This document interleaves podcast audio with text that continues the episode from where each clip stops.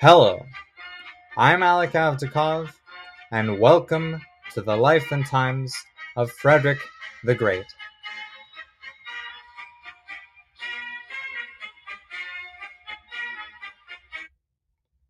I would like to start out the episode to catch an error that I made in the last episode. I said that the Dutch were Catholic, even though they were absolutely not. They were a Calvinist nation, meaning that they were fiercely Protestant and even anti-Catholic. This was a major error on my part. I would also like to take this opportunity to say that there will be a story involving the Dutch on my Patreon account that only patrons will be able to listen to. To give you a bit of heads up on what it's about, it involves the Dutch Prime Minister and cannibalism. This story is 100% true and 100% bonkers. Please go to my Patreon account. There I will answer any questions you have, and you will get more interesting and wacky content from yours truly. Now, I will answer a question I had from my mom, who surprisingly has listened to every episode so far. She asked where Prussia is today. If you go to Google and look up a map of Prussia, you will see that East Prussia is now where Poland and the very small territory of Russia are at. The name Prussia is not just a combination of Poland and Russia. Instead, it is the English language being bad at other languages. Prussia, in German, is Preußen, and not many people in English-speaking countries speak German. They can't pronounce it, and so the word Preußen became corrupted into Prussia. I would seriously love to hear feedback from you all. Rate me on Apple Podcasts, comment if you listen from Podbean, and the best way to get answers from your questions is my email, which is in the episode description, and is aavdakov01@gmail.com. Thank you for listening, and now let's get on to the show. Last episode, we heard about the crazy long and important reign of Louis XIV. With this, we talked about the insane court, the conflicts between the king and nobles, and the wars, ending with the 9 Years' War. But now we travel back to Brandenburg in the swamp and sand of the old Mark. There we see the great elector in his prime in the year 1657. His third son had just been born, and though we do not know this for certain, he was probably thinking that he wants to be a better father than his father was to him. See, if you remember the third episode, The Great Elector Part 1, you will know that the Great Elector had no experience in governmental affairs. This is because Georg Wilhelm had called Frederick Wilhelm back to East Prussia, and Frederick Wilhelm said no way, because he was afraid he was going to be married off to a Habsburg princess. He probably didn't say this to his dad, but it would have been very funny if he did. He said, "I don't want to marry a Habsburg. They're all inbred, and have you seen the size of their chins?" Just to clarify, he never said this, but I put it in there for comedic effect. Why not?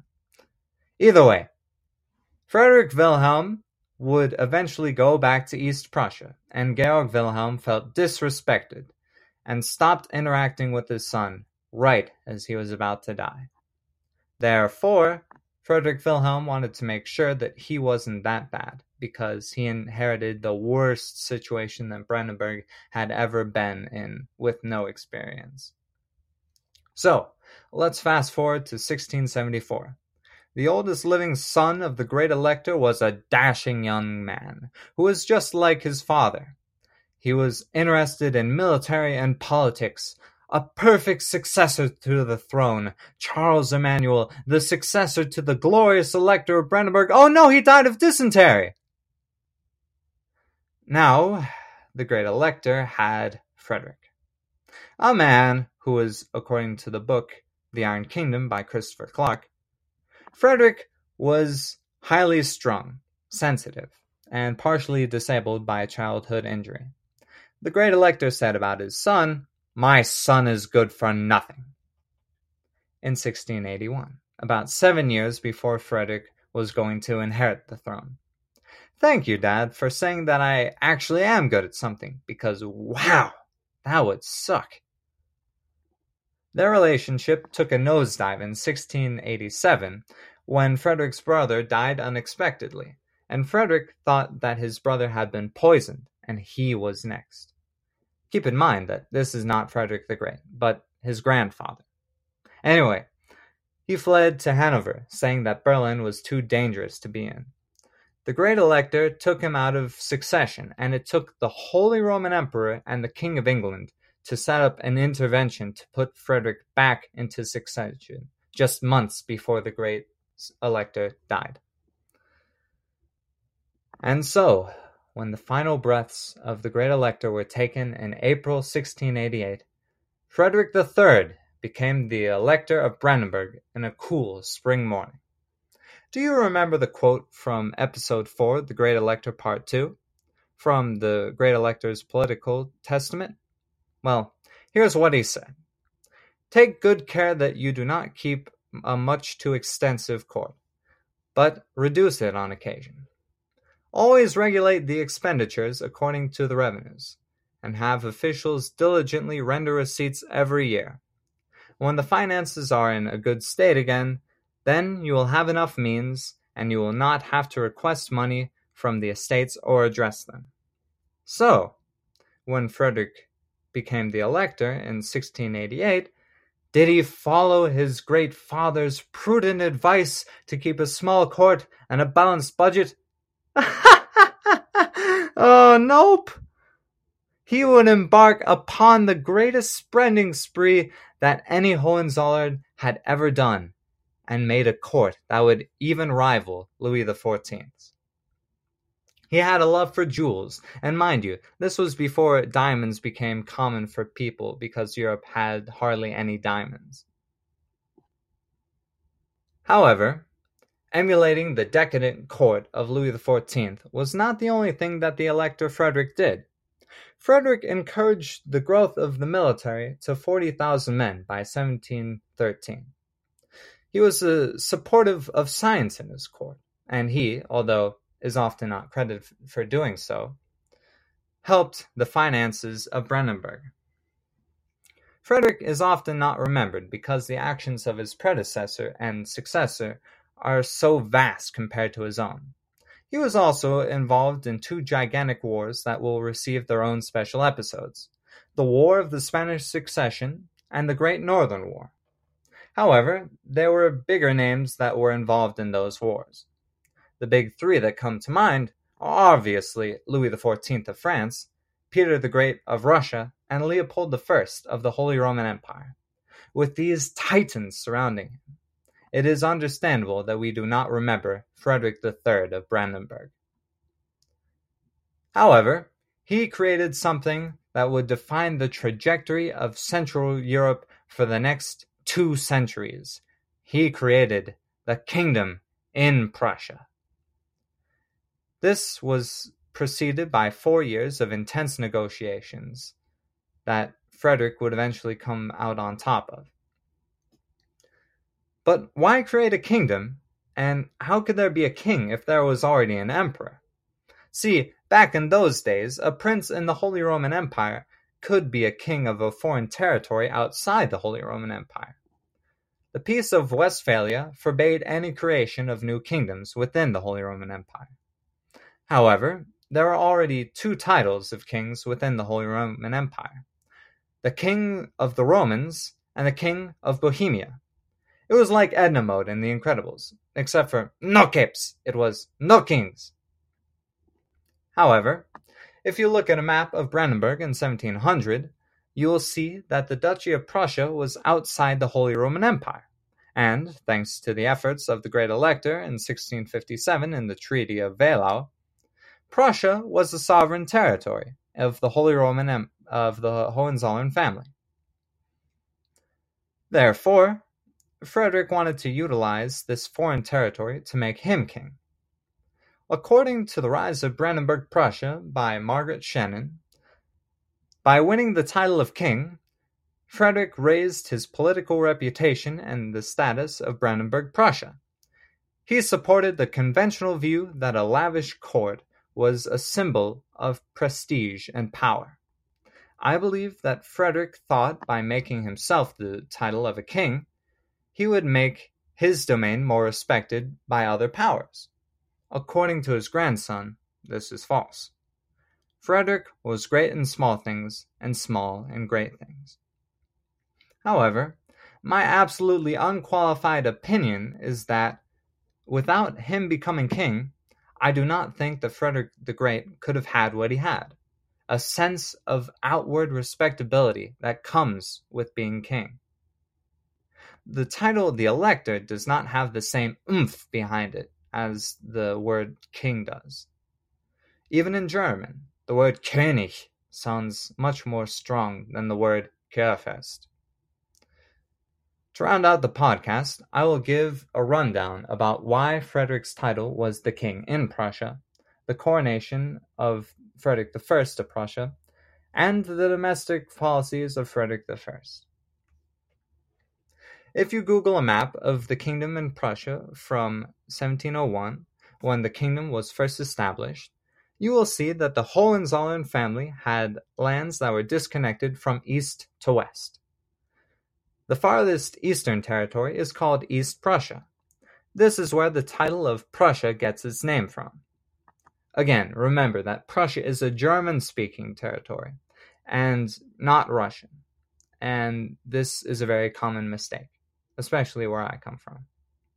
Anyway, if you were to zoom in between the territories of Pomerania and East Prussia, you will see that there is a Polish territory that causes the disconnect between the two Hohenzollern lands. This land, the land in which Danzig is placed, is called West Prussia. West Prussia was a mix between a German-speaking and Polish-speaking territory. The German speakers tended to live more north along the Baltic coast, whereas the Polish speakers lived in the south and inland areas. Everybody got that? Good. So, the reasons the negotiations were so intense is that both the Holy Roman Emperor and the King of Poland did not want Frederick to become king. The Emperor was a Habsburg, and therefore felt that having another person within the empire with the title of king would be bad. He already held both royal titles of the King of the Romans and the King of Bohemia. The emperor didn't want to have another king mucking things about. The King of Poland, on the other hand, wished that things were the way they were back in the old days, when Prussia was a vassal state of Poland instead of being an independent territory. He also wanted to be sure that Frederick would not be called the King of Prussia because he might want to claim West Prussia as well, a territory that was outside his realm. This was unacceptable to the King of Poland, who did not want to lose any more territory than Poland already had. However, it was international pressure that Prussia had no control over that worked in Prussia's favor. The War of the Spanish Succession had just started up, and the emperor allowed Frederick to become king only if he would side with him against the French in the war. Frederick obviously accepted. Snow was on the ground in the chilly, crisp air of Königsberg in East Prussia. It was January 18th, 1701. As the procession of 30,000 horses made their way through the streets. This coronation was designed by Frederick himself and cost the Prussians an estimated 6 million thalers. This is double the yearly income of the entire state put together. This is how it happened according to Christopher Clark's book, The Iron Kingdom. The coronation itself began on the morning of 18th of January, in the audience chamber of the elector, where a throne had been erected specially for the occasion. Dressed in a scarlet and gold coat, glittering in diamond buttons, and a crimson mantle with an ermine lining, and attended by a small gathering of family members, courtiers, and senior local officials, the elector placed the crown on his own head, took his scepter in his hand, and received the homage of those present. January 18th. If you are keen on your Hohenzollern family, you will remember that January 18th was the same date that the German Empire was proclaimed in the Palace of Versailles in 1871. Side note about the coronation. Frederick I's wife was really bored during the whole coronation, and she was against it from the start, believing that it was against the interests of her homeland, Hanover.